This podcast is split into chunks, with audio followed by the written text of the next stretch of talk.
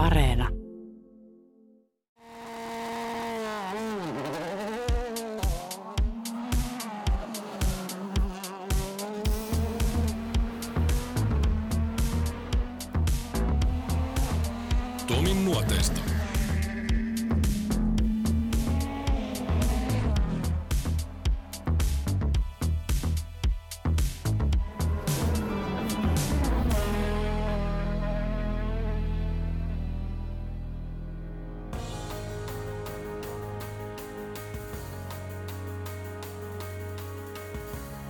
Suomalaisia Formula 1-kuljettajia on kahdeksan kappaletta. Mikko Kosarovitski on yhdeksäs, jos aikaa joon selviytyminen otetaan lukuun mukaan. Ja otetaanhan se, sillä Formula 1 siihenkin on pitänyt yltää. Jos taas mukaan lasketaan Niko Ruusperi, jonka isä on suomalainen, nousee lukema kymmeneen. Mutta ne kisassa ajaneet sinivalkoiset kuskit ovat tässä. Leo Kinnunen, Keke Ruusperi, Jyrki Järvilehto, Mika Häkkinen, Kimi Räikkönen, Heikki Kovalainen, Valtteri Bottas ja Mika Salo. Lista on komea.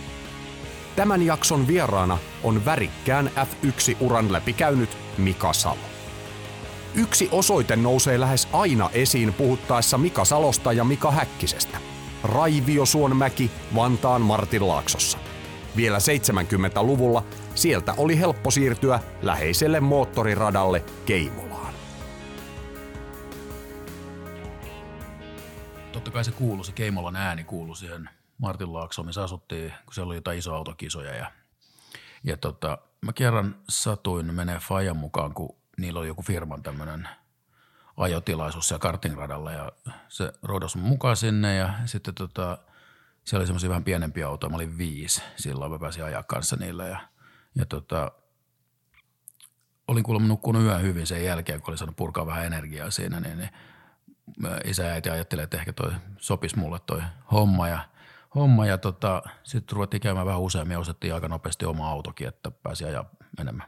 Eli sä olit niin sanottu vilkas kakara. Mä olin semmoinen niin sanottu ADHD-lapsi, mikä ei silloin ollut diagnoosi vielä, vaan se oli vaan ongelma nuori. Muistaaksä siitä ensimmäisestä kerrasta, kun sä ajoit sillä autolla, minkälainen fiilis siitä tuli? En mä muista siitä yhtään mitään, että ei se, sit on niin älyttömän kauan, tai eihän sit on silleen ajallisesti kuin hetki, mutta, mutta tota, joo, ei se, en mä muista siitä kyllä yhtään mitään. Eh. Entäs sitten niistä hetkistä, kun sä rupeat muistamaan, kun sä rupesit enemmän ja enemmän käymään siellä, että mikä, mikä se oli se polte sen ratin taakse, tai tuliko siihen semmoinen polte, että piti päästä ajamaan? Jos oli suhtkot lähellä niin kuin kotitaloon, niin mä pääsin sinne aika helposti jo niin kuin alaikäisenä mopolla sieltä mettien kautta. Ja mä olin itse asiassa kesätöissä sitten Keimolassa vielä lisäksi, että mulla oli omat autot siellä, niin mä pystyin ajaa aamusta iltaa siellä. Ja tota, koulun jälkeen mä menin yleensä aina sinne, siitä mettiä pitkin mopolla sinne. Ja et mä oon varmaan ollut joku 10-11 siinä vaiheessa, että silloin mä olin ajanut jo kilpaa, kilpaa jonkun aikaa, mutta tota, kyllä me käytiin siellä tosi usein. Heti kun Faija pääsi aina duunista ja mä olin päässyt koulusta, niin mentiin suoraan aina radalle ja joka päivä. Oliko se kotoa tullut tuki? Se oli varmaan siinä alkuvaiheessa tietysti niin kuin se kaikilla on kaikki kaikessa, mutta tuliko sitä, sitä todella paljon, että sä, sä tiesit, että kun sä halusit lähteä ajamaan, niin tukea tuli ja sä pääsit sinne myös? Joo, joo, ei se, ei se ilman sitä ei sitä pystyskään, että ei noita kamoja pysty saamaan sinne radalle millään ensinnäkään ja, ja tota, että kyllä niin kuin isä ja äitin tuki oli ihan kaikki kaikessa siinä vaiheessa, että, että tarvii rahaa ja se mikä halpa harrastus ja, ja sitten vielä lisäksi, että – sitä autoa saisi yksin käyntiin, niin kyllä se aina jonkun tarvii mukaan.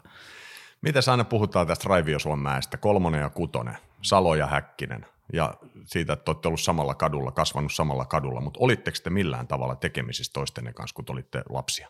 Joo, emme, ihan silloin ihan nuorena oltu. Ää, kun me oltiin eri kouluissa, meillä on vuosi ikäeroa, niin siihen aikaan se vuosi on aika iso, iso mm. juttu. Ja sitten se, se meni hassusti siinä – kolmosen ja kutosen välissä meni myöskin tämä kouluraja, niin mä olin Marttilaaksossa koulussa ja Häkkinen oli Vantaankoskella, että se oli eri koulussa.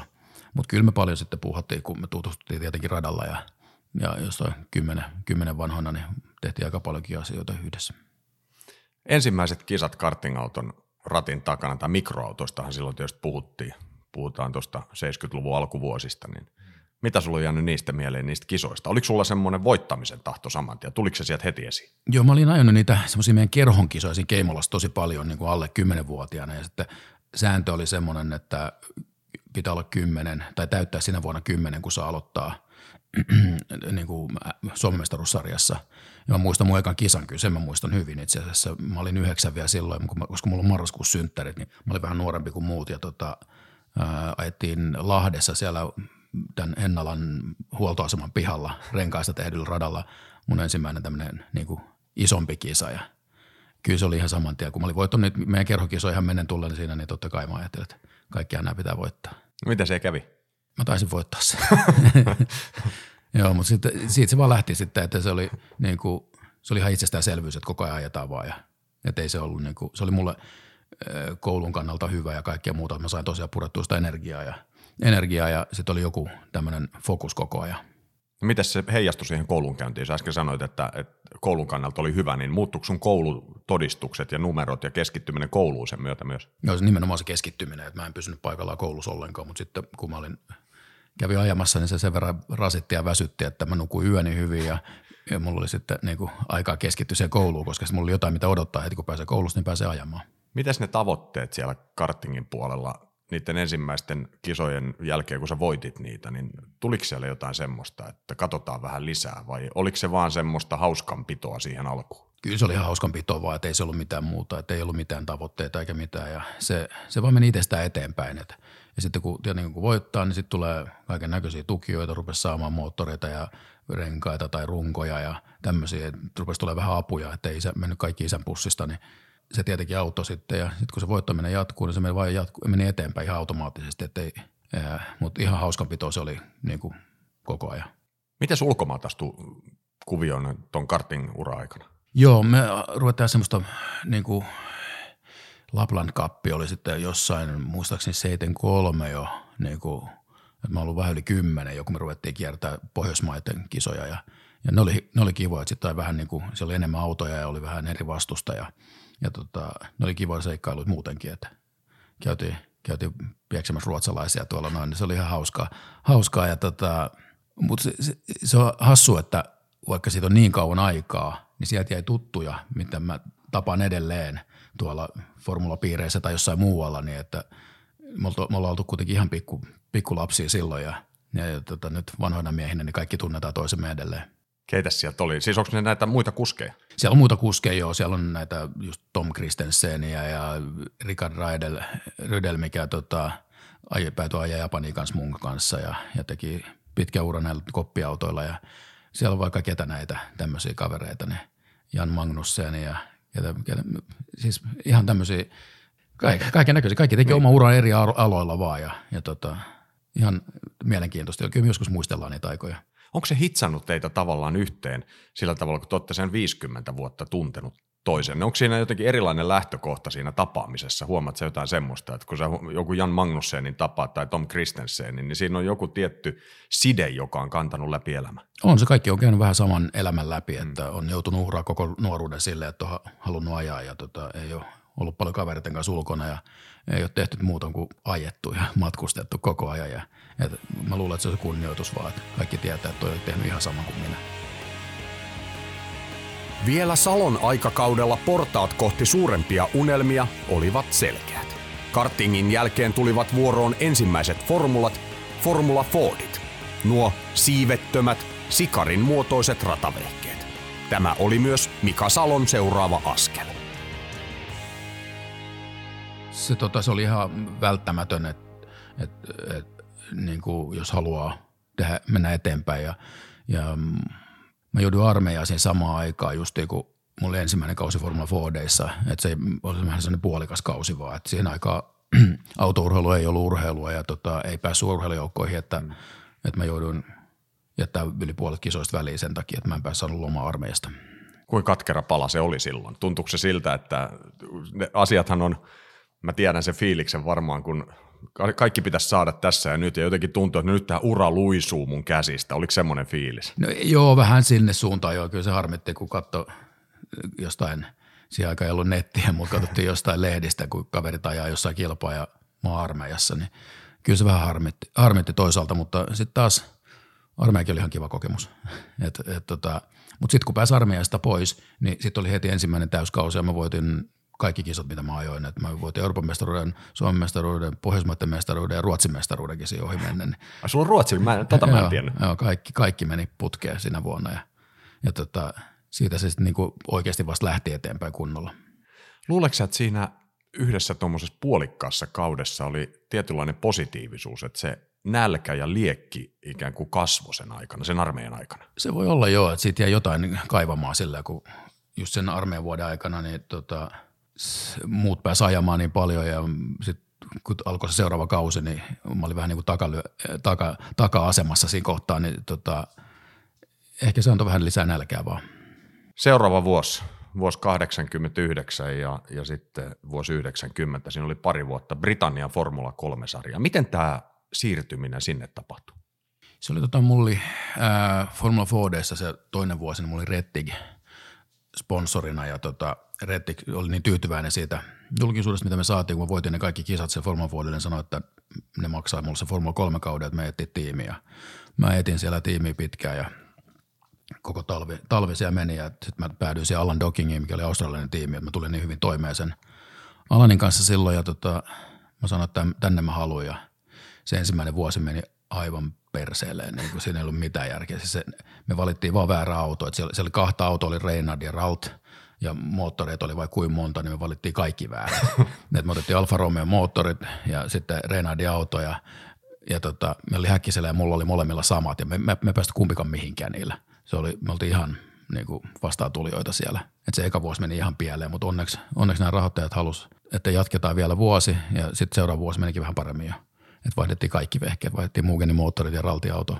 Mä väitän, että se on ulkomaiden pikkuformulakausista Suomessa seuratuin. Se voi olla jopa maailmalla yksi seuratuimista, tai ehkä sitä nyt ajattelee vähän sinivalkoisin silmin tässä kohtaa, mutta kaikki otsikot Suomessa puhu Mika Mika-sarjasta. Se Joo. oli sun ja Häkkisen kaksintaistelu. Minkälainen vuosi se oli? Se oli jo, me voitettiin kaikki kisat, paitsi yksi, koska me jättiin kahdesta keskenään kolari, niin Steve Robertson voitti tämän yhden kisan, mikä on Kimin manageri taas, niin se pääsi voittaa yhden kisan siinä välissä, mutta me törmäiltiin keskenään. Se oli ainoa kerta, kun meillä oli mitään, että me osuttiin toisiimme koko kautena, mutta voitettiin vuorotellen kaikki kisat. Minkälaiset välit teillä oli toisen Mikan kanssa? Tuliko teistä kilpakumppaneita vai olitteko te kaverit ulkopuolella ja haastoitte toisenne vaan radalla? Kyllä me oltiin ihan ystäviä. Me matkustettiin aika usein, niin molemmat lähtiin jostain Lontoosta esimerkiksi kisareissulle, niin kyllä me mentiin samalla autolla ja kyllä me oltiin aika paljon tekemisissä. Tietenkin kun toisessa tiimissä, niin, niin tota, vähän aikataulut on eri, eri, eri mutta tota, oltiin ihan hyvissä välissä koko ajan. Muutitko sä Englantiin tuossa vaiheessa? Tai siis muutit mielestäni, eikö niin? Joo, siinä on 89 joo. Mä olin jo, asuin jo Englannissa ihan täyspäiväisesti. Ja, tota, tota, mä olin se 89 ja 90, niin mä asuin kokonaan siellä Englannissa. Minkälainen muutos se oli elämälle nuorena kundina muuttaa ulkomaille Raiviosuomelta? Olihan se, joo, se, mä olin matkustanut aikaisemmin sen pari vuotta niin Formula Fordilla ja kartingillakin jo edelliset 7-8 vuotta, että matkustanut paljon, mutta tota, se, että muuttaa kokonaan pois, niin kyllä se vähän kotiikävä tuli välillä, että, että kun ei siihen aikaan ollut mitään kännyköitä ja faksilla, faksilla lähetettiin viestejä ja olihan se vähän yksinäistä hommaa välillä, että kun kuitenkaan ei me ajettu niin paljon, sitten välillä oli viikko tolkulla taukoa, että ei tehty mitään, niin, niin mutta ei ollut kyllä rahaa lentää poiskaan, niin sitten oltiin siellä vaan ja mulla oli ihan mukava kämppä ja mä tutustuin siellä paljon ihmisiin ja mä olin se meidän pajalla aika paljon sitten kulutin aikaa ja opettelin niitä autoja ja kaikkea muuta. Mutta se ainakin opetti itsenäistymään. Opetin itsenäistymään joo ja, ja mä, silloin mä rupesin tekemään ruokaa itse ja mä edelleen tykkään tehdä ruokaa, niin se on ihan, se oli sitten jotain hyötyä. Se kausi päättyi hirveän taistelun jälkeen sitten kuitenkin siihen, että Häkkinen sen mestaruuden vei. Se, se oli, menikö se ihan viimeiseen kilpailuun? Mä en muista. Ei, mu, se taisi mennä jo ihan viimeisen. Mulla mulla jäi kesken kolme vikakisaa. Meillä hajosi moottorit kolmes vikaskisassa ja se kääntyi siinä kohtaa sitten, sitten tota Häkkiselle ja Häkkinen meni eteenpäin ja mulla oli vähän niin kuin seinä vastassa, että mä tiesin, että Rettik ei välttämättä jatka enää. Mä kävin jotain Formula 3 tonnista testejä ajamassa ja kaikkea muuta, mikä on niin kuin seuraava askel Formula 3. Formula 3 mua ei kiinnostanut pisaraakaan enää, että se oli nähty ja koettu ja sitten tuli kuitenkin soitto Japanista. Eka mä sanoin ei, kun ne sanoi, että ajat tänne Formula 3 tonnissa, mä en tiennyt mitään, että Japanissa ei ajetaan semmosia. Ja tota, mä sanoin ei, mutta sitten ne soitti viikon päästä uudestaan ja ilmoitti paljon ne maksaa siitä, niin sitten mä olin seuraavassa koneessa menossa kohti Japania. Jos oli Lontoo ollut Martsarin kundille eksoottinen, oli tuo musiikin ja kulttuurin kehto kuitenkin jotain aivan muuta kuin seuraava osoite Japanissa. Nyt muuttuivat kaikki. Kaduilla ei enää kävellyt tuttuja ihmisiä, eikä kaupassakaan voinut asioida englannin kielellä. Salo loikkasi kohti tuntematonta, mutta pian Japanista tuli hänelle toinen koti. Se oli vähän outoa, outoa kun mä laskeuduin eka kertaa Tokioon ja, ja tota, mut haki joku japanilainen sieltä kentältä, pudotti mut Tokioon ja sanoi, että me tullaan viiden päivän päästä hakea sut tästä. Mä olin Tokios yksinään ja ne antoi mulle sen pienen hotellihuoneen, missä hyvät matkalaukkuun sai auki ja mä ihmetin, että voi hittoa, että mitä mä teen täällä ja, ja tota, sitten se lähti, sitten mä yksinä pyörisin viisi päivää Tokiossa ja, ja tota, ihmettelin, että mitähän tästä tulee ja sitten lähdettiin suoraan ensimmäiseen kisaan ilman minkäännäköistä testiä autopolikseen. Mä muistan vielä, että se oli pitkällä vielä Tokiosta ja se oli sellainen uusi rata, mikä oli just tehty sinne, leikattu vuoren huippu poikki ja sinne, siellä tota, älyttömän hieno rata ja piti päästä perjantai treenaa. Oli kauhean sumu, ei nähnyt rataa ollenkaan, ei päästy treenaa. Lauantai aivan sama juttu. Niin sunnuntai aamuksi ne järkäs aikaa jo ja kisa, ei mitään muuta. Mä olin aivan kuollut sen kisan jälkeen, kun sitten oli ihan kuivaa ja mä en tiennyt siihen vaiheessa, että ne käyttää tämmöisiä, niin kuin, mä ihmettelin, kun ne oli se siellä ja se Japanin koko Formula 3 tonnen perustui siihen, että se oli rengastehtaat, siellä Bridgestone, Dunlop ja Yokohama, mitkä kilpailee keskenään siinä sarjassa ja aika jo renkaat, yhden kierroksen renkaat ja sitten on vielä kisarenkaat erikseen ja renkaan lämmittimistä otettiin aika jo renkaat, sanoin, että tuosta ajat ykkösellä ajat yhden kierroksen ja sitten vedät jarrutat 50 metriä myöhemmin kuin normaalisti tuohon ekaan. Mä olin ihan ihmeessä ja kyllä mä pääsin kisaan mukaan silti, että mä olin ihan ihmeessä, että mä yleensä pääsin. Et, et tota, mutta sitten sit kun päästiin testaamaan ja pääsin vähän mukaan siihen juttuun, niin sitten se, sit se rupesi sujuu. Samaan aikaan Häkkinen siirtyy kohti Formula 1 ja sulla olisi ollut kenties sinne myöskin tavallaan sama portti auki, mutta tämä Formula 3 mestaruus, mikä Häkkiselle tuli, niin se avasi sitten tietysti Keken kautta ne mahdollisuudet sinne ykkösiin. Millä mielin sä katselit sieltä Japanin suunnasta sitä kun kilpakumppani, jonka kanssa sä vedit vuoden ihan tasa, tasavertaisesti, niin meni ykkösiin, johon varmasti sullakin oli tavoite. Ei, ei, ei ykköset ollut mulle koskaan mikään tavoite eikä semmoinen, vaan se oli vaan, mä, mä jossain välissä silloin ää, vielä englannin kolmosissa ja kaikissa muissa, niin se oli vaan hauskaa edelleen. Ja sitten vasta enkä, tämä oli eka kerta, kun mä olin töissä ja mulle maksettiin siitä ajamisesta, oli just nimenomaan se Japani. Ja tota, silloin mä tajusin, että, hitto, että nythän tämä on työ, nyt mä en voi enää sanoa, että ei mua, en mä, mua kiinnosta ajaa, että mun, nyt mun on pakko ajaa. Et se muutti aika paljon asennetta sitä koko hommaa kohtaan, että sitä ajettiinkin vaan oikeasti rahasta. Ja, ja tota, sitten kun mä näin niitä mun kilpakumppaneita siellä Japanissa, siellä oli puolet suunnilleen niistä, ketkä päätyi Formula 1 samaan aikaan kuin minä, tai ennen mua, se oli Johnny Herbert ja Heinz Ralf Frentzen ja Schumacherkin kävi siellä ajamassa kisoja, äh, siis Jeff Krosnoff, äh, Roland Ratzenberger, äh, kaikki, kaikki päätyi Indikaareihin tai Formula 1, ketä siellä oli, mm. niin tota, se oli kyllä aika kova koulu, kova koulu, että mä olin ihan pikkupoika verrattuna niihin kundeihin, ketä siellä ajoi. Se oli Jan Lammers, ketä oli tullut jo, oli aina monta vuotta Formula 1 ja tuli takaisin Formula 3 tonnisiin. Ja tota, että se oli mulle hyvä koulu. Miten se muutti hei tuommoista asennoitumista, tai ylipäätään ei asennoitumista, vaan lähinnä fiilistä siinä, kun sä just sanoit, että siihen asti se oli ollut enempi sitä hauskanpitoa.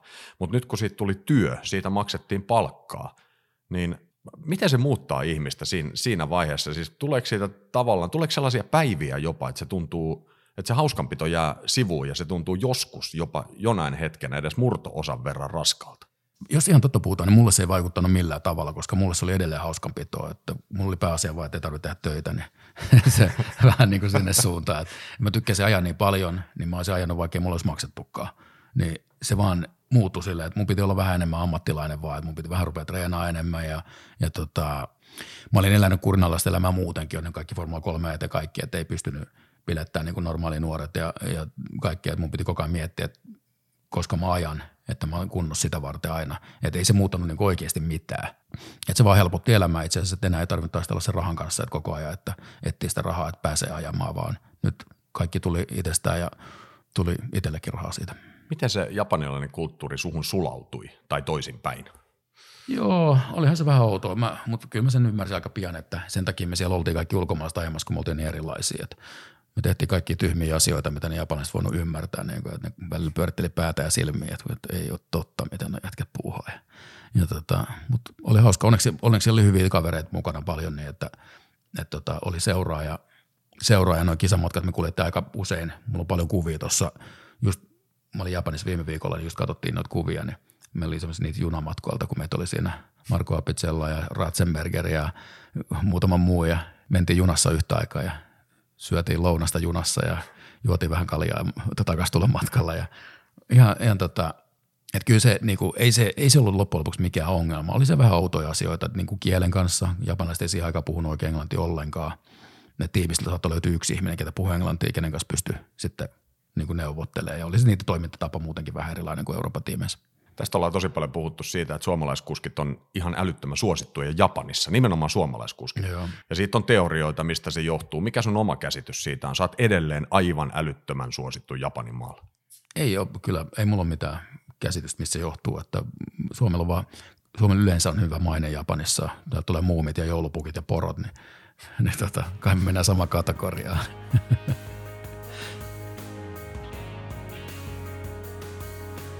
1994. Formula 1-kausi, joka muistetaan synkästä Imolan viikonlopusta. Muutenkin tuo kausi oli erikoinen, sillä tiimit vaihtoivat kuljettajia kauden aikana todella ahkerasti. Kauden ollessa lopuillaan konkurssin partaalla keikkunut Lotus tarvitsi yksinkertaisesti rahaa voidakseen hoitaa kauden kunnialla loppuun asti. Vaikka aikaa näistä tapahtumista alkaa olla kohta 30 vuotta, ei F1-paikan avautuminen unohdu Mika Salolta koskaan. Jos joku ajattelee, että asiat hoidettiin sivistyneellä tilisiirrolla, hän erehtyi. Meillä oli vielä, oliko meillä kaksi kisaa jäljellä vielä Formula 3 tonniskaudesta sinä vuonna ja se keskellä yötä mun puhelin soi himassa ja tota, se oli sitä aikaa, kun uskalsi pitää vielä yöllä puhelimen pää, päällä öisi. niin tota, Peter Collins soitti ja sanoi, että, että Johnny Herberti menee Sauberille tuohon vika, noin kahteen vikakisaan, että heillä olisi paikka auki, että, että kun mä, eikö mä tunne Susukan hyvin. Ja mä tunnen, joo. Ja sanoi, että no lähdetkö ajaa, että et saa yhtään testiä, että suoraan, suoraan kisaa. Mä ei haittaa, lähden sanoi siltä istumalta ja en varmaan nukkunut sinä yönä yhtään enää. Mutta sitten Peter Collins mainitsi, että, että ne on niin rahapulassa, että ne tarvii sen mekanikojen palkat, että jos 100 000 dollaria saisi kasaa jostain, niin tämä auttaisi huomattavasti ja mä sanoin, mä hoidan. Et ei hätää. Et mulla oli sen verran omia säästöitä ja nyt sitten Japanin kaudesta ja mä ajattelin, että mä maksan sen itse. Mutta sitten mä seuraava aamuna heti kun heräsin, mä rupesin soittelemaan mun japanilaisia tuttuja ympäri. Eikä tietenkin mun piti soittaa tiimille. Mun piti eka kysyä tiimiltä, että saaks mä ajaa sen Susukan ja, ja tota, ne sanoi, että aja vaan. Sitten samaan henkäykseen ne sanoi, että voiko mä ottaa sponsoreita. Mä sanoin, voin tietenkin. ja tota, niillä oli semmoinen Five Zigen semmoinen, teki autojen viritysosia Japanissa, niin semmoinen firma sponsorina, niin ne halusi laittaa siihen, se oli sitä aikaa, niin se oli 10 miljoonaa jeniä, mä muistan, niin ne sanoi heti, että ne antaa, ne antaa mulle 4 miljoonaa jeniä. Mä olin, jes, hyvä alku. Ja sitten tota, sit mä sain siitä äh, paikalliselta Nokialta sai vähän sen, ja sitten mä sain paikalliselta Honkarakenteelta vähän sen, niin ei sit jäänyt enää paljon, niin mä laitoin sen lopun itse, ja mä keräsin sen semmoisen mikkihiirireppuun, reppuun tyhjensin tilin ja keräsin seuraavalla viikolla sen mikkihiirireppuun ja menin Loutuksen toimistolle to- Tokioon ja pudotin sen pöydälle, että tossa on, että mä ajan. Ja siitä se, siitä se lähti. Se sä menit käteisen kanssa. Mä menin käteisellä, joo. mä annoin ne sinne pöydälle ja siltä sai maksettu mekanikkojen palkat. Ja sitten menin, tota, Villeneuve oli silloin käymässä kanssa Japanissa. Me käytiin sen kanssa paljon ajamassa pelihallissa. Mä en ollut koskaan ollut läppävaihteisella autolla ja Mä ajettiin pelihallissa sen kanssa, siellä vedettiin kilpaa jollain formulapeleillä ja sillä mä opettelin noin läppävaihteet. Ei siihen aikaan ollut mitään simulaattoreita ja tämmöisiä. Radasta ei ollut mitään ongelmaa, koska sen mä tunsin hyvin, niin se oli vaan totuttelu siihen autoon. Miten sä muistat sen hetken sitten, jos mennään nyt siihen viikonloppuun, kun sä ensimmäistä kertaa astut Susukan varikolle ja sun status on Formula 1-kuljettaja? No joo, siis se alkoi vielä sitten niin, että – tietenkään mulla ei ollut varattu mitään hotelleita eikä mitään. Kun mä tulin sinne Susukaan, mä että voi hittoa, että missä mä asun. Niin onneksi Jyrki Järvilehto oli silloin siellä Sauberilla kanssa silloin ja Joo, oli Sauberilla. Oli, joo. kyllä. Joo, niin se, tota, se sanoi, että, että mä voin nukkua sen huoneessa ja mä jees. Sitten me lähdettiin aamulla, se oli perjantai-aamu, niin lähdettiin kävelemään sieltä hotellista, niin kun sen, siinä on sellainen huvipuisto, kun mennään Susukaan niin siitä läpi ja sitten mä vastaan ymmärsin se ekan kerran, kun ne tuhannet ja tuhannet ihmiset kävi kimppuun siinä ja japanilaiset on vielä kilttejä faneja, ja ne, ne, ne tota, hyvä, että päästiin läpi hengissä siitä puiston läpi sinne tota, radalle ja sitten sit mä vastaan just, että herra Jumala, on tämä totta. Ja maailma muuttuu. Maailma muuttuu aika paljon joo, että me, meidän Formula 3 kisat oli iso juttu Japanissa, mutta kyllä tämä oli niinku ihan next level. Mä oon tuntenut sut useita vuosia ja mun mielestä sä oot ollut aina ihan samanlainen. Mutta miten tohon aikaan, tohon aikaan mä en sua, sua tuntenut, mä seurasin sua tietysti vaan mediasta ja ihailin Formula 1 kuljettajana, mutta, mutta muutuit sä ihmisenä.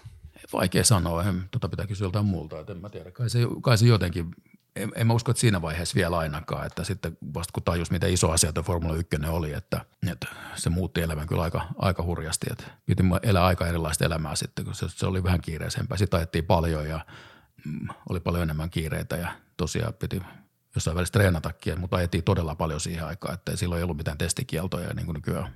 Miten se ensimmäinen vapaa harjoitus Susukassa Lootuksen ratin takana, kun sä nostat kytkimän ylös siitä, lähet, lähet pilttuusta menemään, niin muistaakseni ne fiilikset? Kyllä muistan jo, siis niin kuin kierrosajallisesti niin no meidän Formula 3 tonneista ei jäänyt silloin, kun niin kuin sanotaan 5-6 sekuntia Formula 1. Että se ei ollut iso ero, mutta Formula 1 niin kuin vauhti, miten se, kun se kiihtyy koko ajan vai joka vaihteella se tuntuu, että, se ei lopu ollenkaan se suoralla, kun joka vaihde kun laittoi, niin se kiihtyy ihan yhtä kovaa koko ajan. Ja sitten jarruihin tottuminen ja se downforce, mikä siinä on, niin se, ne Forma 13, mihin mä olin tottunut, niin se on vaan se rengaspito. Mä ettiin niin pehmeällä renkailla, että ne renkaat piti niin älyttömästi, että ei se mennyt sitten loppujen lopuksi niin mihinkään suorilla se auto, mutta tuossa Formula 1 niin ei ollut sitä rengaspitoa, mutta se downforce, että sä tajut, että kova, kova vauhtiset mutkat niin pystyy menemään niin semmoista vauhtia, mitä ei niin pysty järki käsittämään se vaan painaa sitä autoa siihen maahan. Ja sitten saman tien, kun se auto pysähtyy yhtä nopeasti, kun nostaa vain jalan kaasulta, niin se downforce jarrutti sitä niin paljon yhtä paljon kuin me, esimerkiksi meidän Formula 3 tonni, kun seisoo täysin jarruilla. niin se, se pysähtyy niin, että tuntuu, että silmämunat jatkaa matkaa, kun paino jarruun. Et se, se, kesti kyllä se neo, se eka treeni kesti kyllä aika kauan tottua siihen ja, ja onneksi oli kuivaa silloin se eka päivä, että oliko se perjantai ja lauantai oli kuivaa, silloin oli yli 24 autoa, että, että tota, osa karsiutuu aina. Mä pääsin kisaan vielä mukaan ja sitten kisapäivän satovettä aivan kaatamalla. Nyt se oli ihan katastrofissa kisa sitten, mutta, mutta tota, joo, se pysäytettiin kerran niin kuin tänäkin vuonna, niin kisa pysäytettiin kerran ja oli punaisia lippuja ja vettä tuli koko ajan. Ja mä olin kymmenes maalissa ja ohitin mun oman tallikaveri Alex Sanadi kaksi kertaa kisa-aikana. Eka ennen punaisia lippuja ja sitten punaisten lippujen jälkeen uudestaan ja samassa paikassa vielä. Niin siitä ihan hyvä fiilis. Ja sitten tota, heti kisan jälkeen niin Lotus tallipäällikkö sanoi, että niillä olisi kahden viikon päästä kisa Australiassa, että voisiko lähteä sinne, että ei maksa mitään. Ja sitten siinä vaiheessa mä jouduin sitten pysyä sitten kolme tiimiltä luvan, koska se meni päällekkäin yhden kisan kanssa. Ja sitten oli sen jälkeen vielä yksi kolmetonneskisa Japanissa. Niin ne antoi mulle luvan lähteä, mutta mun piti luvata, että mä tuun siihen vikaan takaisin sitten vielä. Ja sitten mä kävin ajan ykköskisan Australiassa, olin se takaisin Japania ja kävin yhden kolmetonneskisa vielä. Ja sitten loppui mun Japanin seikkailu siihen neljä vuotta. Miten se fiilis muuten olla siellä lootuksella, kun sä tiesit kuitenkin siinä vaiheessa varmaan, että se, ne talousongelmat on aika rajuja? Missä vaiheessa sulle selvisi sitten lopullisesti, että sulle ei ole jatkoa siinä tiimissä? Että miten se kuvio meni? Mä tiesin se heti ja tota, itse asiassa sen Susukan kisan jälkeen jo niin Kentyrel otti yhteyttä ja tarjosi diiliä seuraavaksi vuodeksi. Et mä tiesin jo, että mä ajan seuraavan Formula 1 heti sen Susukankin jälkeen.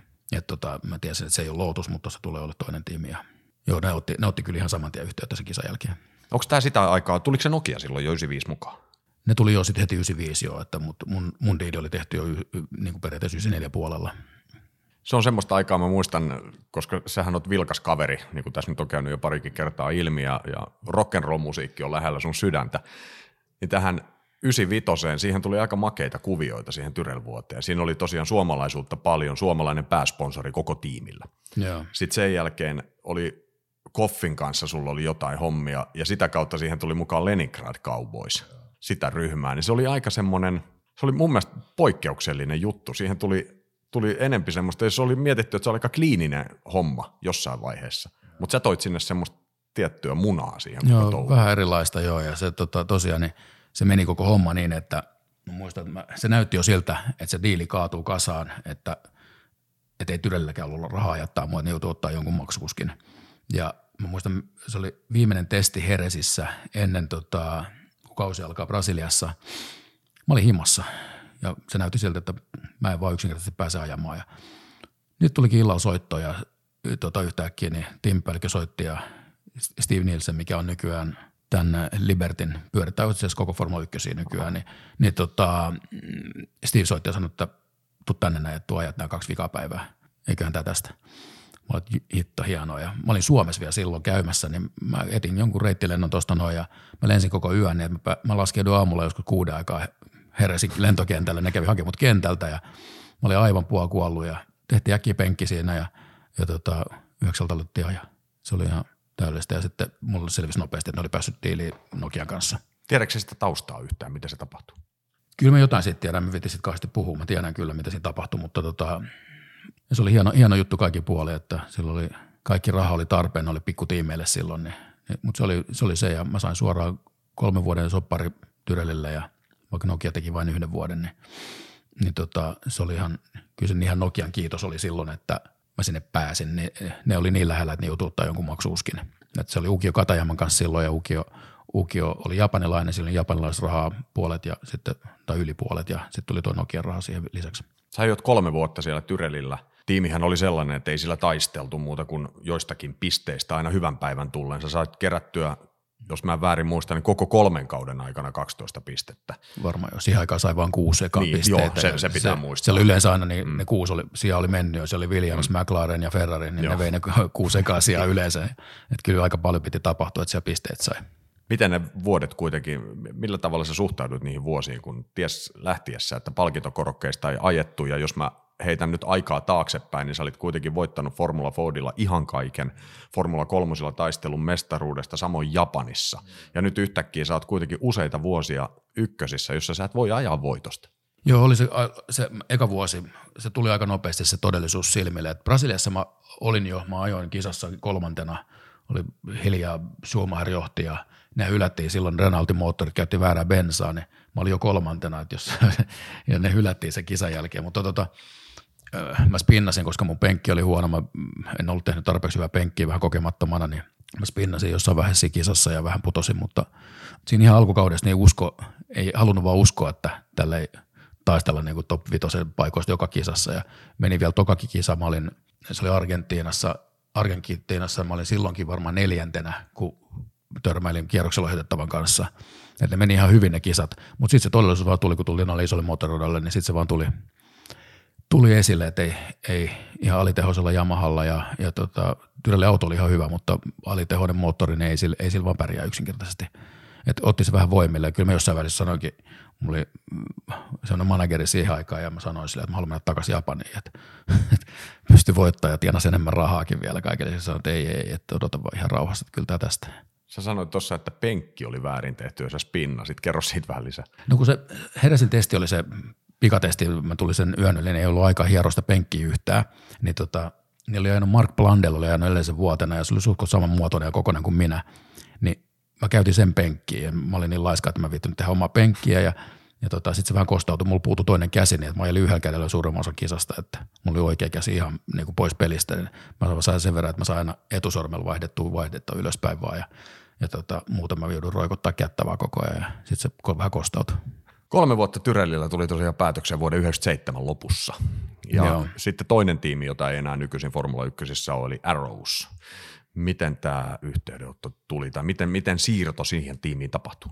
Siis mä olin, mulla oli mahdollisuuksia lähteä Tyrelliltä aikaisemmin. Mä sain tarjouksia muista tiimeistä, mutta Tyrelle ei luovuttanut vaan siitä sopimuksesta ja Ken sanoi aina, että se teki Alesin kanssa silloin joskus virhe, että se päästi Alesin pois ja sitten Alesin meni Ferrarille ja voitti kisoja ja, ja tota, niiden tiimi kärsi siitä, kun ne joutui ottaa niitä maksukuskeja. Ää, ne piti kyllä se hampaa kiinni mun sopparista, mä en päässyt pois sieltä, niin sitten kun se sopimus loppui, niin ää, mä en vaan halunnut jäädä sinne enää. Mä olin tehnyt töitä uskomattomien kavereiden kanssa, se oli Mike Gascoigne ja Harvey Postlewhite, mikä on suunnitellut paljon Ferrareita ja, ja tota, hienoja ihmisiä, hienoja ihmisiä kaikkia. Mä opin niiltä niin paljon, niin mä ajattelin, että mun on aika mennä johonkin eteenpäin, että mä saan jotain – aikaiseksi tulevaisuudessa. Että mä olin oppinut nyt Formula 1 siinä kolmes vuodessa ihan tarpeeksi, että nyt on aika saada jotain. Ja se Arrows näytti hyvältä, koska se oli siirtynyt Tom Wilkinson alaisuuteen ja, ja, ja, ja Damon Hill onnistui voittaa sillä yhden kisankin siinä edellisen vuotena ja ne lupaili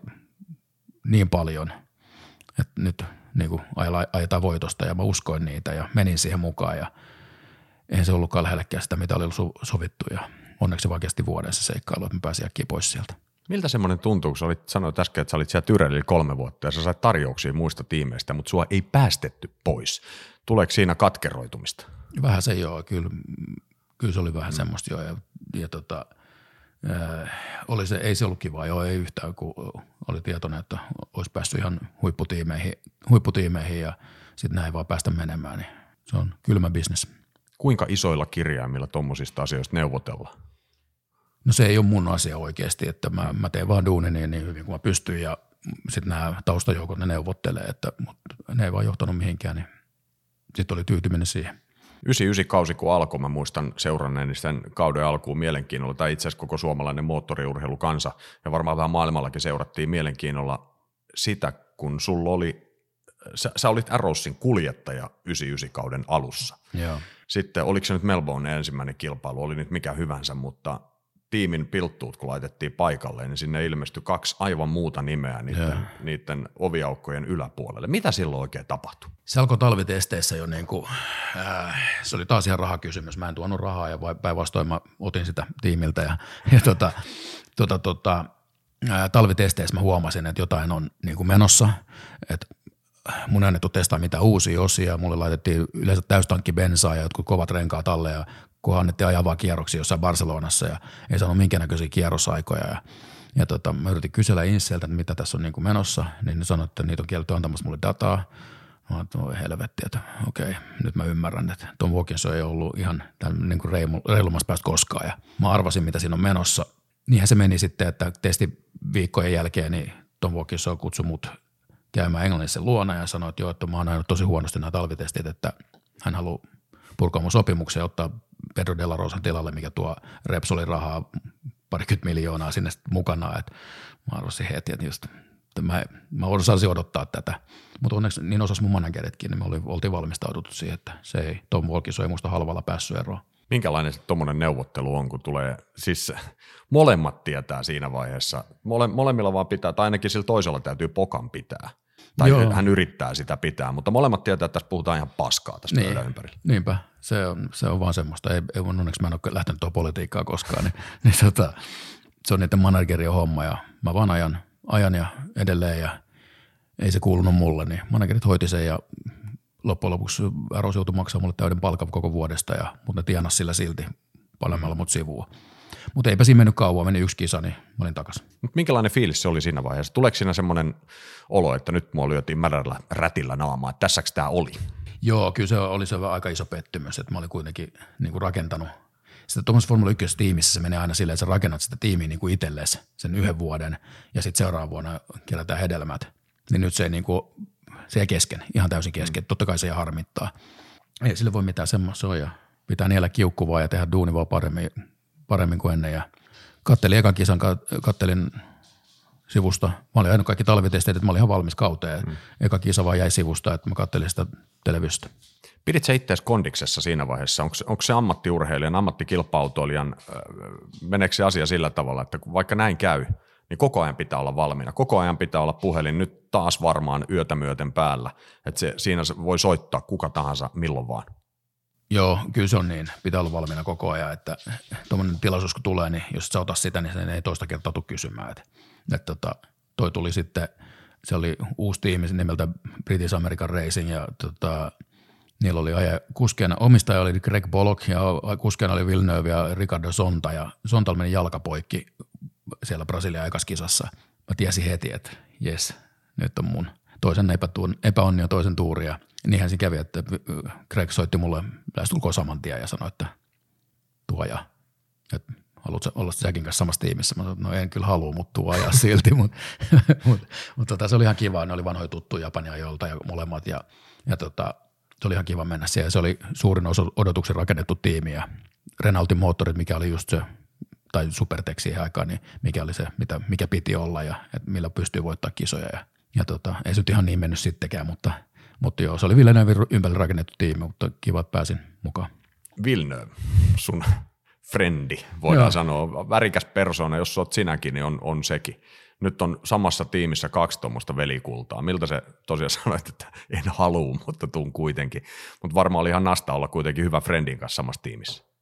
Äh, joo, se oli ihan kiva nähdä. Villeneuve oli kuitenkin maailmanmestari, edellisen vuoden maailmanmestari ja oli kiva nähdä, miten se toimii tuommoisessa tiimissä ja vaikka me oltiin hyviä kavereita, niin oltiin me niin kuin ihan eri puolilla tallia sitten kuitenkin. Et oli se, se oli ihan jännä, jännä, jännä seikkailu. Että sitä venytettiin aika pitkään, itse asiassa puoli kautta sitä venytettiin, että, että Monaco, Monaco majoi vielä barrilla ja sitten sen jälkeen se loppui siihen.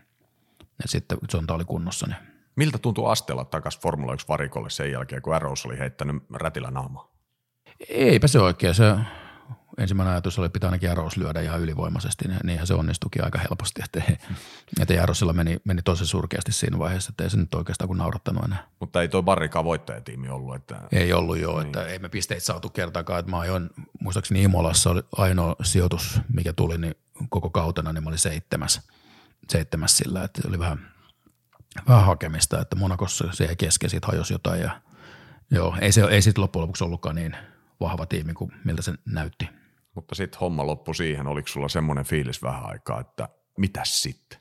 No ei, se oli, se oli jo, mä olin kuitenkin kahdesti ihmisiä ollut siinä vuonna ja sitten se oli siinä. Sitten ei mennyt taas kuin muutama kisa, niin taas kattelin telkkariin ja kävi jotain ja taas puhelin soi ja taas mentiin. Kilpa-autoilijalle tulee eteen sellaisia päiviä, joista on kenties osannut unelmoida, mutta silti unelmapäivän osuessa kohdalle fiilis lienee jotain uskomatonta. Mika Salolle tuollainen päivä koitti vuoden 1999 Silverstonein osakilpailun jälkeen. Mihail Schumacher ajoi rajusti ulos loukaten jalkansa. Ferrarin ykkösnimi oli näin sivussa ja tiimi tarvitsi Eddie Irvinin rinnalle kuljettajan. Niin erikoiselta kuin se ehkä kuulostaakin, Ferrarin Salolle soittama puhelu ei tullut ihan parhaaseen mahdolliseen aikaan siviilielämää ajatellen. Mä olin myös naimisiin silloin Norikon kanssa ja tota, meillä oli tämmöiset niinku, häätanssitreenit menossa ja mun puhelin soi, niin mä vastasin siihen ja se oli John Todd soitti ja sanoi, että sanoi sille huonolla englannilla, että I, I want you to Maranello. Mä otan okei, okay, koska now. Mulla putosi tanssikengät jalasta siihen paikkaan ja mä lähdin menee ja, ja tota, sitten mä olin pari viikkoa sillä reissulla siinä ja tuli, niin se, mä menin sinne suoraan sinne Maranelloon, mä pääsin ajaa heti ja tota, mua piiloteltiin siellä jossain, kun ei voinut julkaista, että kuka ajaa ja jostain kumman syystä, en tiedä miksi. Ja tota, tota, tota, mä olin siellä reissussa aika kauan sitten, meidän hääpäivä läheni ja mä olin edelleen Maranellossa ja Norikokin varmaan vähän hädissä Suomessa, että tuleeko se takaisin enää. Ja, ja tota, mä sanoin Johnille, että mä oon myös niin ylihuomenna naimisiin, että pitäisi käydä Suomessa. Niin se sanoi, että mm, eikö sitä voi siirtää? no ei, ei voi, että, että mä nyt käyn siellä, että sopiiko millä. Sanoin, että okei, no yhden päivässä voit käydä, niin sitten takaisin. Sitten mä kävin Suomessa, me oltiin yksi päivä Suomessa ja sitten lennettiin Norikon kanssa vähän matka oli Maranellossa. Istuttiin siellä, kun mä testasin ja Noriko istui siellä, mikä tämä on tämä numero 27 talossa siellä, vanha Sensu Ferrari talossa istui koiran kanssa ja katteli. Eikö tähän liity tosiaan aika mielenkiintoisia salakuljetusoperaatioita, kun Kyllä. kuljeteltiin sinne? Kyllä, joo, se oli, se oli joo vanissa, vanissa peittoja alla vietiin radalle ja piti ajaa valkoisella kypärällä, ettei kukaan tunnistanut kuka ajaa ja kauheat salailua. Se oli se koko se aika ennen sitä eka kisaa. Sitten kun ne julkaisi sen, niin se oli aika hieno hetki, kun sitten mut vietiin, mä asuin Todin talossa koko ajan siellä ja sitten mut vietiin sitä tehtaalle ja siis oli iso työkalupakki ja koko työ, henkilökunta siinä, monta, monta sataa ihmistä ja Rosbro sanoi mulle kiipeä työkalupakille seisoo ja mä seisoin siinä ja sitten – Monte kuulutus, että tässä on meidän uusi kuski ja sitten kaikki mekanikot taputtiin. Se oli aika kiva fiilis. Se herättääkö tunteita vieläkin? Kyllä se, kyllä se, joo, oli se, se oli aika hieno kokemus, että kerrankin näkee, miten tämmöinen huipputiimi toimii. Oliko siitä mitään vihiä sun henkilöllisyydestä siihen asti vai pystyttiinkö se pitämään todella salassa? Kyllä ne taisi pitää se aika hyvin. En mä ainakaan huomannut mitään. Että, että todella hirveän tarkka tämmöisistä kaikista lehdistöasioista ja kaikista, että – et tota, se oli tosi tarkka. En mä saanut käydä sieltä talosta ulkona ollenkaan. Mä olin, mä olin siellä koko ajan jumissa ja mut vietiin tosiaan siellä vanilla sellaista peittoja alla sinne tehtaalle ja tekee penkkiä ja vähän kaikkea mekanikkoja insien kanssa juttelee ja kaikkea tämmöistä, niin kyllä se tehtiin kaikki niin salassa. Avautuiko sulle kokonaan toisenlainen maailma kilpa siinä vaiheessa? Ymmärsitkö sä oikeastaan lopullisesti vasta silloin, että mitä se on, kun ollaan todella huipputasolla ja todella huipputiimi takana. Ainakin penkki nyt tehtiin kuntoon, ettei Joo. tarvinnut puutuneella kädellä ajaa. Joo, oli se eri. Oli ensimmäistä kertaa autovalmistaja ja, ja oli niin kuin, että mitään ei jätetty sattuman varaa ja se testin määrä, mitä me ajettiin sitten ja mistä mä tajusin vasta niin kuin miten, kun on testannut asioita jo vuosia, niin kuin vuosia eteenpäin, semmoisiakin asioita, mitkä olisi laillisia, niin niillä on valmiina ne hyllyssä ja sitten kun ne tulee lailliseksi, niin sitten ne vaan otetaan hyllyssä, kun ne on testattu valmiiksi jo. Niin siellä säästetään resursseja aika paljon ja kyllä se oli ihan uskomaton kokemus, miten se toimi koko homma. Sut tietysti otettiin sinne sillä tavalla, kun Schumacher oli loukkaantunut, Edi Övain oli sit siitä eteenpäin se kuljettaja, joka on jo häkkistä vastaan mestaruudesta. Joo. Hyväksyitkö sä sen nielemättä sen sun roolis siinä vaiheessa, että sä olet nyt Övainin apupoika, tai apupoika on varmasti sanottu, mutta siis tuet Övainia mestaruustaistelussa. Joo, kyllä se oli pakko niellä. Se oli niinku, mä olin Edin tuntenut, Edi oli yksi niistä Japanissa ajajista kanssa silloin, mä olin Edin tuntenut jo pitkään, enkä mä pitänyt sitä oikein minä. tota, oli se vähän paik- paha paikka niellä, että nyt mä joudun olemaan tuon apukuskina tässä näin, mikä mä oon ennen piessystä ja mennen tulla. Ja, joo, oli se, ei se ole mikään helppo paikka ollut, mutta mä hyväksyin tilanteen, mä en pysty mitään mestaruut voittaa, että, että mä oon auttamassa tiimiä ja Edi voittaa mestaruudet. Hockenheimin kilpailu on tietysti se, joka palaa aina tässä keskustelussa mieleen. Mm. Johdit kilpailua ja Häkkisen keskeytyksen myötä tapahtui sitten se ikävin asia, mitä vaan pystyy tapahtumaan, eli se jouduit päästämään Edi ohitse. Joo, tuli se Ross Brownin ärsyttävä rauhallinen ääni ja sanoi, että päästä Edi ohi tällä kierroksella. Mä että, uh, totta kai. Teki, siinä mielessä, teki kyllä mieli repi radion piuhat irti, mutta sitten järki, järki puuttu peliin ja se olisi ollut todennäköisesti mun viimeinen kisa Formula 1, niin, niin tein vaan duunen niin kuin piti ja sen takia mun työ jatkuu Ferrarin kanssa vielä Formula 1 jälkeenkin useita vuosia. Mutta tunne siinä vaiheessa, kun laitat ikään kuin vilkun vasemmalle ja näyttää, että ikkunasta käsi ulos. Nämä nyt kuvailen sitä asiaa tällä Joo, tavalla, mutta me, me vaan, niin on se, sen täytyy olla aika katkeraa. Oli se vähän joo, mutta mä tiesin, että se oli mun tehtävä silloin ja ei se nyt silleen niin kuin siinä vaiheessa haitannut. Että mä johdin kisaa ja mä näytin kaikille, mä olisin voinut voittaa se ihan helposti ja me saatiin kaksoisvoitto siitä ja, ja tota, Ferrari voitti ensimmäistä kertaa merkkimestaruuden ties kuinka monen kymmenen vuoteen sinä vuonna ja että mä olin auttamassa siinä ja ei ne unohda sitä koskaan. Oliko se niin, että Övain ojensi sulle se voittopalkinnon? Kisan Joo, mulla itse asiassa päätyi ykkönen ja kakkonen päätyi himaa. Ja sitten kun mä olin kotona, mä ihmettelin, että miksi mulla on nämä molemmat täällä. Ja sitten se oli jossain, jossain ne oli sellaisia lasisia isoja juttuja, niin toisesta puuttu palane. Ja sitten Edi soitti mulle jossain vaiheessa, että saisiko sen kakkospalkinnon, että voisiko se lähettää hänelle. Niin mä sanoin sen, että se on rikki muutenkin, että saat sen ihan mielellä. Tässä on ollut hirveästi tämmöisiä mitä mä nyt sanoisin, tämä kuuluisa Esson baari, jossa Joo. käydään näitä keskusteluja, niin aika monet sanoo, että olisi nyt sitten ajanut siitä ykkösenä maaliin, että mitä sitten, että tänään asiat olisi kuitenkin näin. Mutta ehkä on nyt viisaampi vähän kertoa myöskin niille kuulijoille, jotka kenties ajattelee sitä asiaa vielä sillä tavalla, että olisit antanut mennä vaan. Koska se ei ole pelkästään siitä kysymys, että saisit sen jälkeen noussut Hockenheimin ykköskorokkeelle, vaan se olisi muuttanut todella paljon kaikenlaista. Niin kuin sä äsken sanoit, että se olisi ollut sun viimeinen kilpailu Formula 1, mutta asioilla on kuitenkin vähän kauaskantoisempia seurauksiakin kuin pelkästään se yksi kilpailu. Joo, todellakin, että jos mä olisin pitänyt sen paikan, niin kyllä mä olen aika varma, että se olisi loppunut siihen koko homma. Ja tosiaan niin Ferrari tarjosi mulle, sen jälkeen mä lähdin vielä Ferrarilta, menin Sauberille, okei okay, se oli Ferrarin moottoreilla, ja tota, mutta sitten mä lähdin Toyotalle, niin se Toyota vuosien jälkeenkin, niin Ferrari otti ensimmäisen yhteyttä, että kiinnostaisiko mä tehdä heille töitä ja tein pitkän aikaa ja ohjelmisväleissä edelleenkin. Vuosituhannen vaihduttua Mika Salon formula-ura jatkui siis Sauberilla, mutta vain yhden kauden ajan. Sen jälkeen edessä olivat uudet haasteet, tässä tapauksessa todellakin uudet. Toyota oli tulossa mukaan Formula 1 ja he tarvitsivat kokeneen kuljettajan riveihinsä. Sopimuksen yksi kohta edellytti kuitenkin, että Salo on vuoden 2001 kokonaan pois kisatouhuista ja keskittyy ajamaan Toyotan kehitystestejä. F1-varikoille Toyota oli tulossa mukaan kaudella 2002.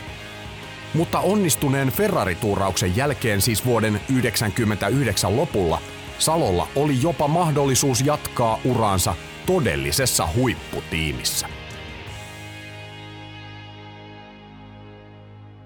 Tuon Ferrari-juttuun vielä liittyy se, että me yritettiin, mä tulin niin hyvin tiimin kanssa toimeen ja tota, sitä, että ne halusivat, että mä olisin jäänyt sen seuraavaksi vuodeksi, mutta pari kellon sopimus oli tehty just siinä viikonloppuna, kun Michael poikas jalkansa ja tota, ne ei vaan pystynyt purkaa sitä enää. Ne halusi, ne yritti kaikessa koko sen loppuvuoden, että ne olisi purkanut pari kello seuraavan sopimuksen Ferrarin kanssa. Ne olisi halunnut, että mä jään sinne Michaelin kanssa, mutta ne ei onnistunut, niin ne kysyivät, että voiko me mennä Sauberille, koska tota, ne on Ferrari-asiakkaita, niin mä oon siellä vähän niin kuin parkissa siksi aikaa, että ne pääsee parikellosta eroon, että mä pääsen sitten sinne takaisin Ferrarille. Niin mä otin sen. Mutta joo, sitten mentiin Toyotalle joo. Mutta miksei, se- mikäs siinä sitten kävi, ettei tämmöistä Ferrari-kytkyä koskaan sitten enää tullut No kun mä, en, mä, en, tota, mä olin vain vuoden siellä Sauberilla, kun tuli tämä Toyota-homma. Niin tota, mä, mä lähdin mieluummin se Toyota-kelkkaan, koska Sauber oli vähän semmoinen, se on tämä nykyinen Alfa Romeo. Mm. Ja hyvinhän niillä menee edelleenkin, niin kun kattelet, niin ihan sama, niin kuin ihan sama, että se on vaan Ferrari asiakastiimi ja ei, ei se vaan, ei se ole mikään voittajatiimi koskaan. Ja mä halusin no edelleen niin vaan voittaa. Mä en Formula 1 saanut oikeastaan mitään aikaiseksi siinä aikana, kun mä siellä ollut. Ja, ja tota, mä näin, että Toyota oli mun ensimmäinen oikea mahdollisuus sitten saada pitkä diili ja päästä ajaa oikeasti voitoista. Niin sä olit valmis jättämään noi kilparadat siis kilpailumielessä Joo. vuodeksi. Joo, se Toyotan diiliin kuuluu se, että me testataan vuosi, kierretään niin kuin tota sirkusta. Kaikki samat radat, missäkin ajetaan kisat, niin me jäädään sen seuraavaksi viikoksi aina ajamaan. Ja ajetaan testejä, ajetaan niin kuin kisasimulaatiot, mutta yksinään. Ja, ja tota, mä tein sen. Siinä meni yksi vuosi, sitten tultiin mukaan takaisin kisoihin. Tuntuuko se Toyota silloin siltä, että tässä voisi olla potentiaalia? Joo, se, se testiauto oli ihan susi, mutta se oli vaan siihen tarkoitukseen, että sillä ajetaan näissä kisasumulaatiot ja tiimi oppii vähän tapoja. Ja, ja tota, sitten se eka vuosi se auto ei ollut mikään hirveän hyvä, siinä oli todella vahva moottori, mutta se auto ei ollut mikään hirveän hyvä. Saatiin sillä jonkunnäköisiä tuloksia, mutta niin kuin siinä kympin joukossa ihan kevyesti koko ajan. Ja mä laskin kaiken sen varaa, että sitten seuraavana vuonna tulee se tulos. Että tätä autoa kun vähän muutetaan, niin sitten se on sen, sen mukana, että sillä pystyy vajaa voitoista seuraavan vuonna joo, Toyota päättikin vaihtaa kuskit sitten loppukaudesta ne molemmat, niin, niin tota, ei, se, ei se sitten oikein mennyt niin kuin suunniteltiin. Sehän alkoi piru hyvin Australiassa vuonna 2002, ajoit saman tien Toyotalla pisteille, mutta eikö sitä edellyt, edeltänyt joku pieni operaatio, että sä et ollut ihan fyysisesti sataprosenttisessa kunnossa? Joo, kun ne lennätti hirveästi, kun ne teki, me tehtiin hirveästi promootio Toyotalle, niin ne promotioit tietenkin oli kaikki toi, tuolla Japanissa, niin mä jouduin lentämään Japaniin ja sitten Japanista tonne Australiaan eka kisaa ja mulla puhkesi keuhko Japanissa treeneissä, treeneissä ja tota, mä joudun lentämään, mulla vedettiin tikit, tai venttiili tuohon kylkeen ja tikit siihen ja se oli letku sisään ja mä lensin Australian lääkäri istui vieressä veitsen kanssa, että jos menee toinenkin keuhko, niin sit voi alkaa sitä kurkuja. Ja tota, lentiin Australiaan ja sieltä suoraan lentokentältä sairaalaan revittiin se venttiili pois ja seuraava päivä ajoin. Ihan hyvin se meni. Eikö siinä ollut mitään ongelmia? Ei, ei, ei tuntunut missään. Miten se Toyota-kausi ylipäätään, missä vaiheessa huomasit, että nyt tämä ei ehkä olekaan ihan sitä, mistä on haaveillut? Joo, ei ne oli vähän hukassa, hukassa että e, siis tuli niin paljon uusia ihmisiä, että ei ollut niin Formula 1-kokemusta oikeastaan kenelläkään muulla kuin mulla.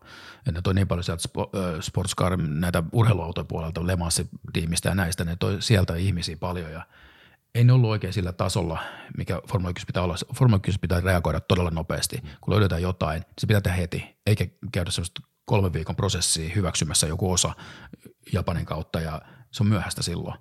Niin se reagointi oli hirveän hidasta ja tota, kaikki vaan kesti ja kesti ja se oli vähän semmoista päätä, päälyömistä seinää koko ajan, että ei tämä nyt oikein etene, etene ja, ja tota, mä avauduin sitä aika avoimestikin monta kertaa, sanoin, että ei tämä toimi näin, että pitää nyt vaan painostaa vähän enemmän ja enemmän ja enemmän, ja sitten painostin ehkä vähän liikaa. Se ei japanilaiseen kulttuuriin taida ihan tuommoinen. Ei joo, ja sitten, sitten kun tota, ne on panostanut paljon ja sitten ei tuloksia tullutkaan niin kuin odotettiin, niin totta kai ne kuskit on ensimmäinen, ketä voi syyttää. Et, et, tota, ee, se on helpoin keino, mutta siitä näki että seuraavaan, kun ei sitten tulostu vieläkään, vaan eri kuskit ja ihan sama tulos, niin, niin kyllä se, niin kuin, se jatkuvuus on Formula 1 tärkeä, että kun katsoo jotain kuskeen Häkkinen oli koko ajan McLarenilla ja tulosta tuli koko ajan ja kun sä pystyt muokkaamaan sitä tiimiä itsellesi, niin silloin kun kaikki on tyytyväisiä, niin silloin se kuski pystyy antaa 110 prosenttia ja kun on tottunut siihen työtapaan.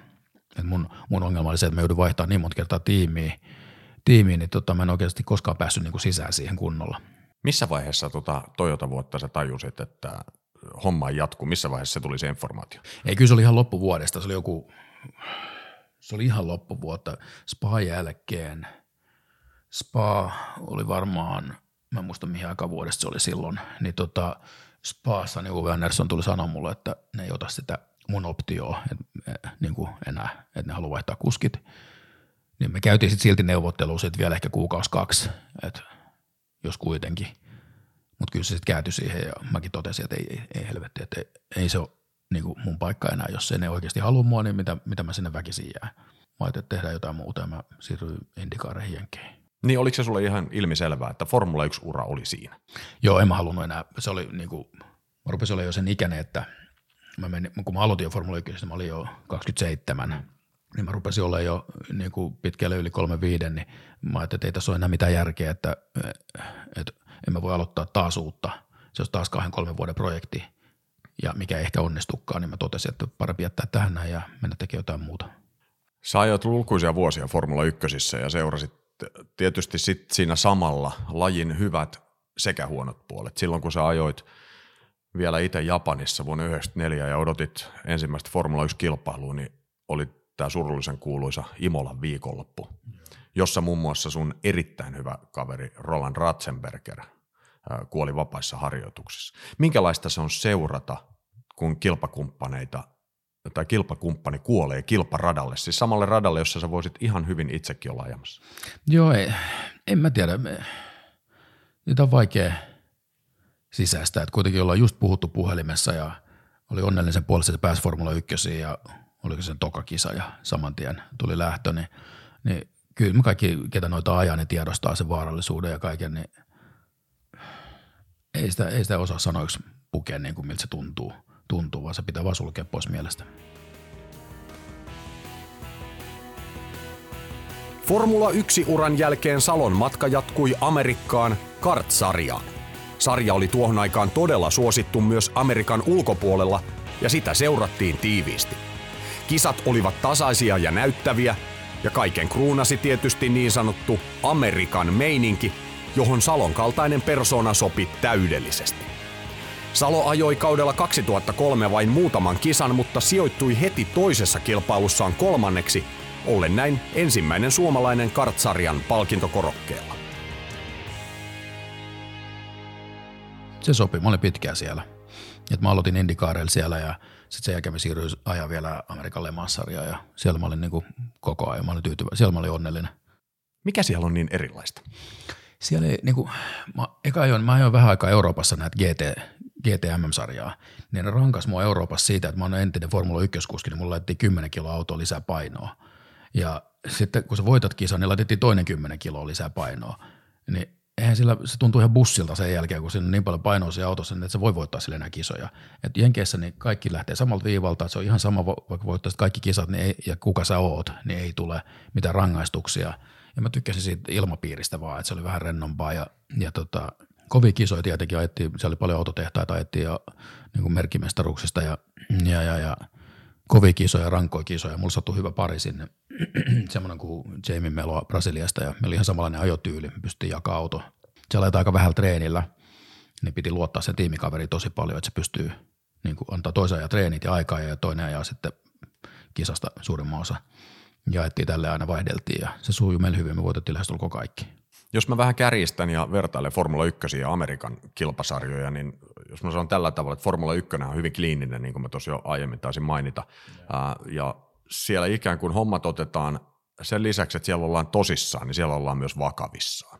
Sie- siellä on jollain tavalla se, siellä vähän näytellään välillä, tai ei edes välillä, vaan hyvin usein, mutta Amerikassa tuntuu, että siellä otetaan tosissaan, mutta se vakavuus jätetään siellä pois, että siellä, siellä on mm. periaatteessa semmoinen poikamainen suhtautuminen kilpa-autoiluun edelleen mukavasti tallella. Näekö mä tämän oikein? Joo, kyllä. Joo, en ole ajatellut asiaa tolleen, mutta joo, totta. Että siellä, mä tykkäsin siitä ilmapiiristä siellä tosi paljon, että Indikaari oli jo niin kuin, tai mä ajan Jamkaari itse asiassa. Se oli just se ensimmäinen vuosi, kun Indikaari ja Jamkaari niin meni eri teitä.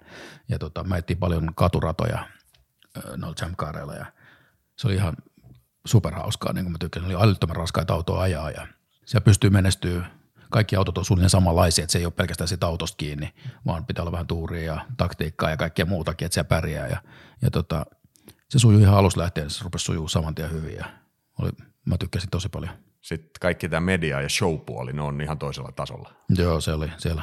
Se toimii siellä. Niin, nyt se näkee Formula 1, kun siellä on amerikkalaiset omistajat, niin Formula 1 pyörii nyt samalla tavalla. Joo. Että viedään enemmän, enemmän katuratoja, viedään kisat sinne, missä ihmiset on, eikä yritetä saada niitä ihmisiä tuonne keskelle korpea korpea kisoja katsomaan, vaan viedään ne kisat sinne, missä ne ihmiset on.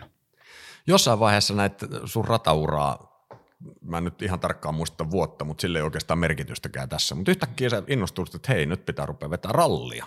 Niin. Mikä siinä sua viehätti?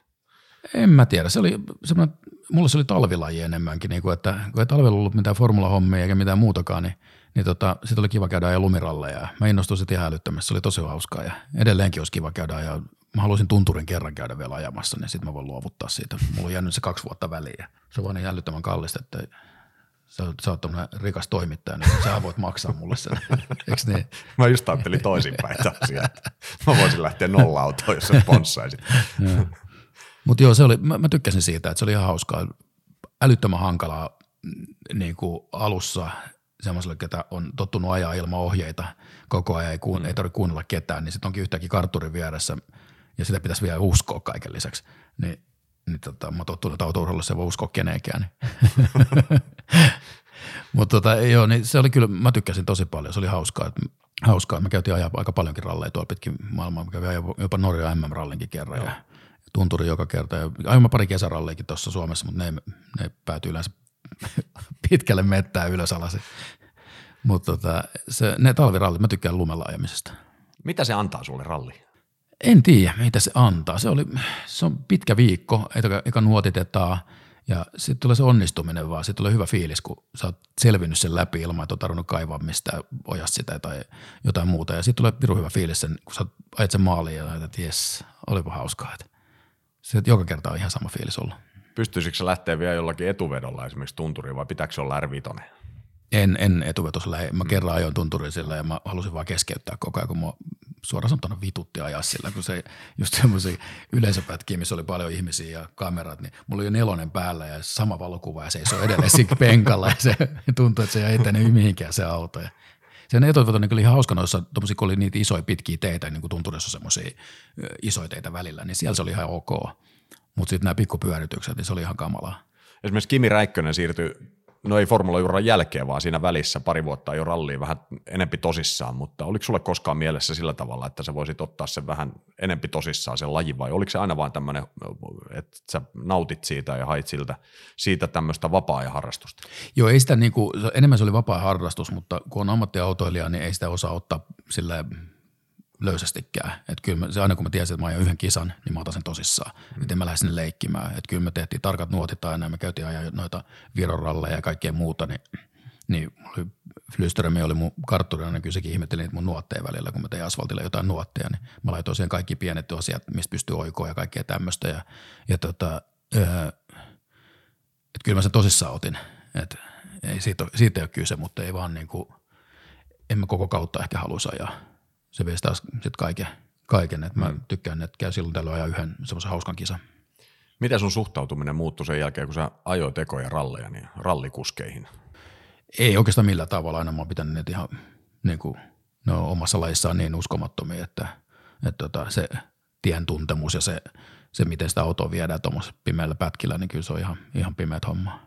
Sitten otetaan vähän mediapuolta käsittelyyn. Sä oot tehnyt vaikka mitä median puolella sen jälkeen, kun sä lopetit aktiiviuras. Mutta yksi ehkä tämmöinen, ainakin nyt tietysti mulle henkilökohtaisesti mieleen painuvin juttu, mitä ollaan Kimpassa tehty, on tuo Virittäjät-sarja. Joo. Se, se oli aikamoinen projekti, mutta se lähti itse asiassa sun ajatuksesta. Mistä sä sait tämmöisen päässä? Mä joskus aikoina, silloin kun mä asuin Lontoossa jo, niin tota, Jeremy Clarkson asui mun naapurissa. Ja sitten kun ne teki sitä Top Gearia, Mä ajattelin, että ei tuommoisia autoja kenelläkään varaa. Kenellä on, niin kuin, ne testaa semmoisia autoja, mitkä on pois muiden käsistä, semmoisia miljoonia, miljoonia arvoisia autoja. Että mä sanoin, että makea tehdä semmoinen sarja, missä on niinku ihan normiautoja. Että ihmiset tuo omia autoja ja esittelee niitä. Ja mä ehdotin sen joskus silloin Maikkarille ja Maikkari ei kiinnostunut pisaraakaan se homma. Ja sitten, sitten se meni toista kautta, niin sitten se otettiinkin tuotantoon ja kauan me tehtiin sitä kymmenen vuotta varmaan. Mä en muista kahdeksan kautta. Kahdeksan ainakin Suomessa, joo. joo. mä tein yhden kauden Etelä-Afrikassakin. Joo. Joo, se oli, se oli hauskaa joo. Ja kyllä sieltä löytyi semmoisia vehkeitä välillä, että pelottaa vieläkin. Mulla on jäänyt hirveän vähän, siis niitähän on kymmenittäin niitä autoja, mutta mä jotenkin muistan niistä ihan vaan sieltä täältä joitakin autoja, mutta mulla on jäänyt siitä ekalta tuotantokaudelta mieleen se, se musta. Niin, se mikä sitten loppujen lopuksi Joo. voitti. Mm, se oli hieno. Joo, siinä oli, oli fiilinki. Sillä pystyi ajaa monta kierrosputkea, sillä mitä ongelmia, se meni hyvin ja se oli kyllä ihan uskomaton että kauhean ruma se oli, mutta se kun se istuu sisällä, niin ei sitä huomaa sitä rumuutta. Formula 1-kisat ovat toisinaan eri puraista hommaa.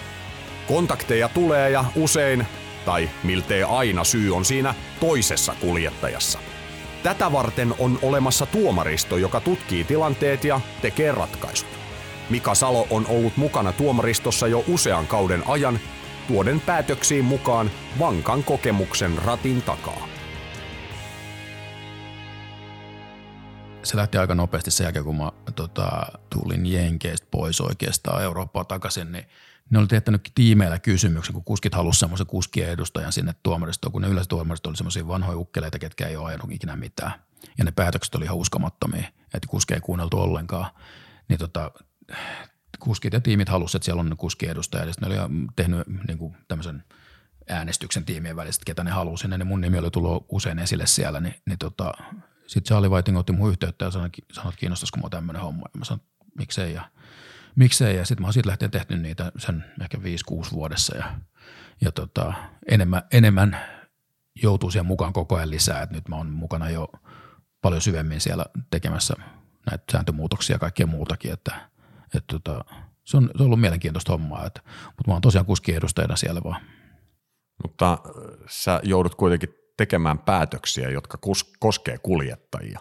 Ja sä Joo. tunnet ne kaikki. Sä tunnet itse asiassa sit vielä taustatyyppejä. Sä tunnet kuljettajien isät. No esimerkiksi Max Verstappen, joka on varmaan hänen tekemisensä ollut monta kertaa pöydällä siinä sullakin, että mitenköhän tähän suhtautuisi, jos Verstappen erittäin hyvä sun kaveri. Joo. Ja mi, mi, miltä se tuntuu tehdä näitä päätöksiä? Kyllä mulla tuossa on aika härskeä tekstiviestejä Jossilta, joka on tullut joskus aikoinaan, että kuinka tyhmiä me ollaan tuomarit ja kaikkea muuta. Mutta tota, kyllä ne näkee sen, siis vaikka mediassa puhutaan mitä vaan noista päätöksistä, niin ei kuskit ole sitä mieltä kyllä ne näkee sen. Niin niillä laitteilla, mitä meillä on siellä, niin kyllä me tehdään ihan oikeita päätöksiä ja tota, sääntöjen mukaan mennään koko ajan, niin ei siellä ole niin epäilystäkään, että ne olisi oikeita. Et jotkut ei vaan tykkää niistä.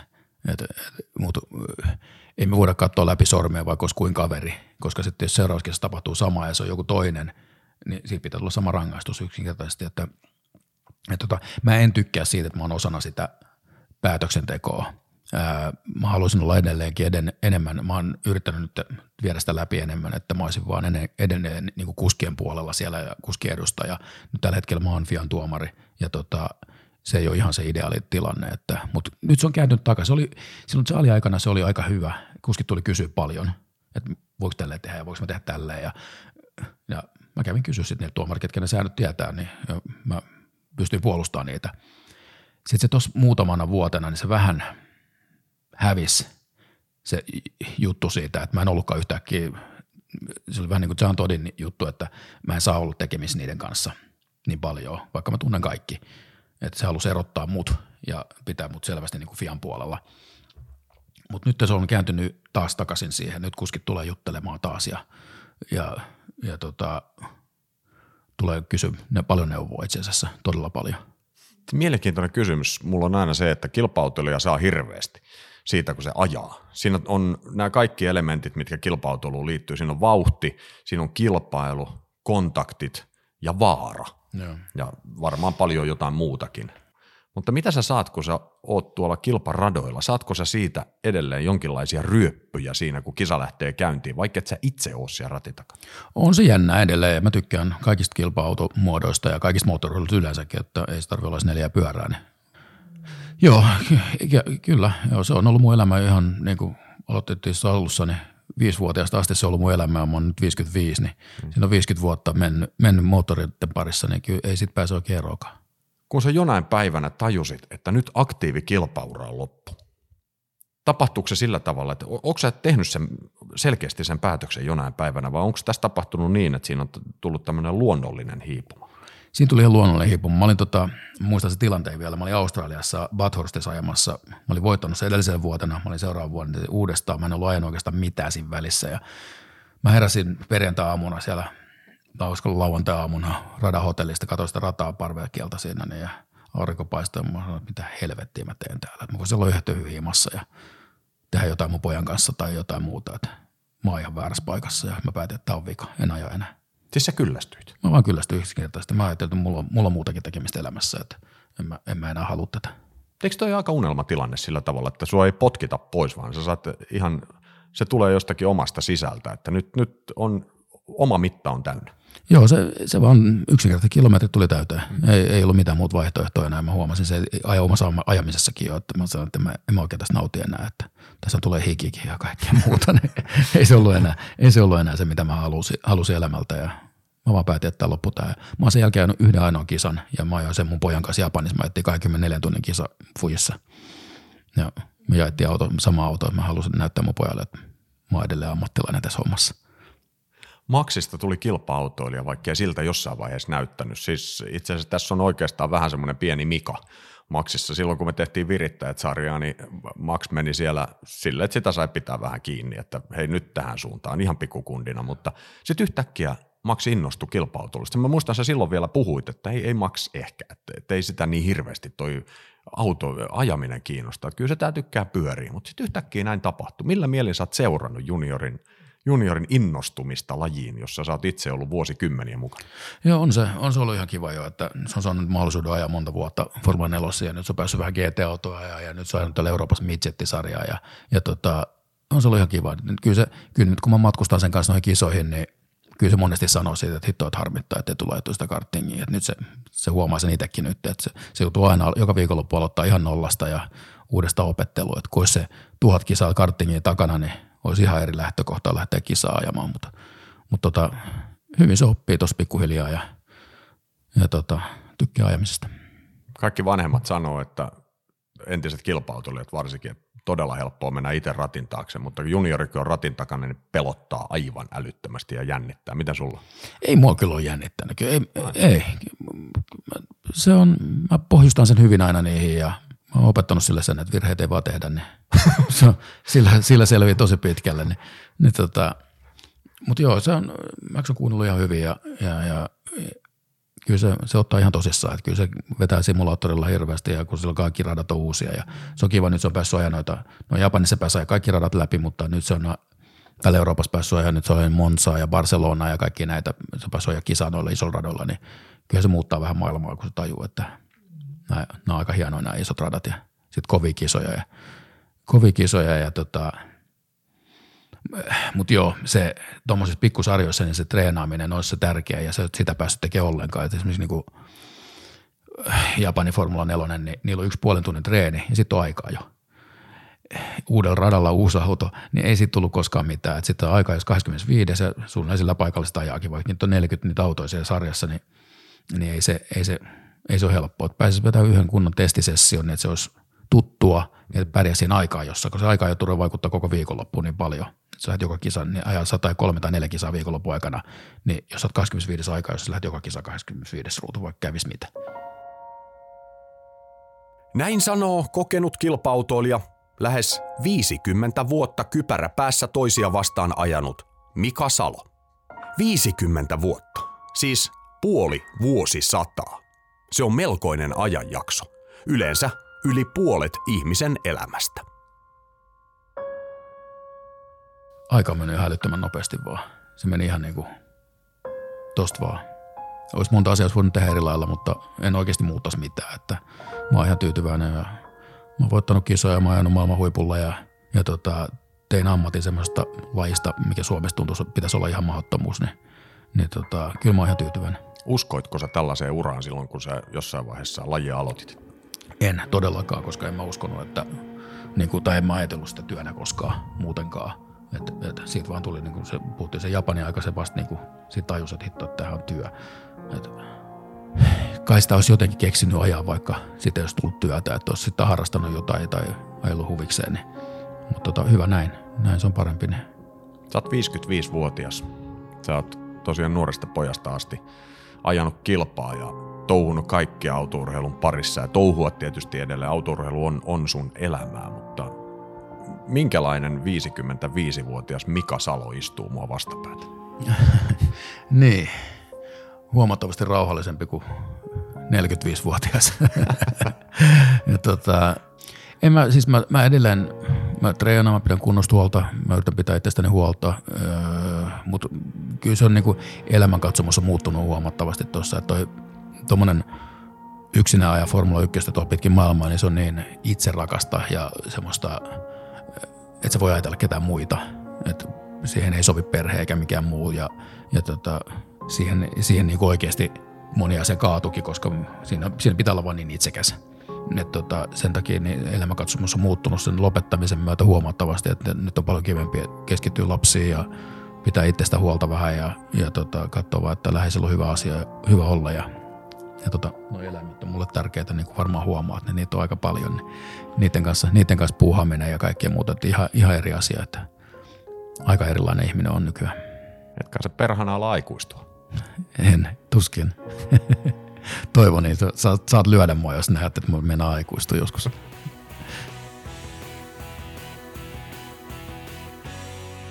No, sitä pelkoa tuskin on olemassa.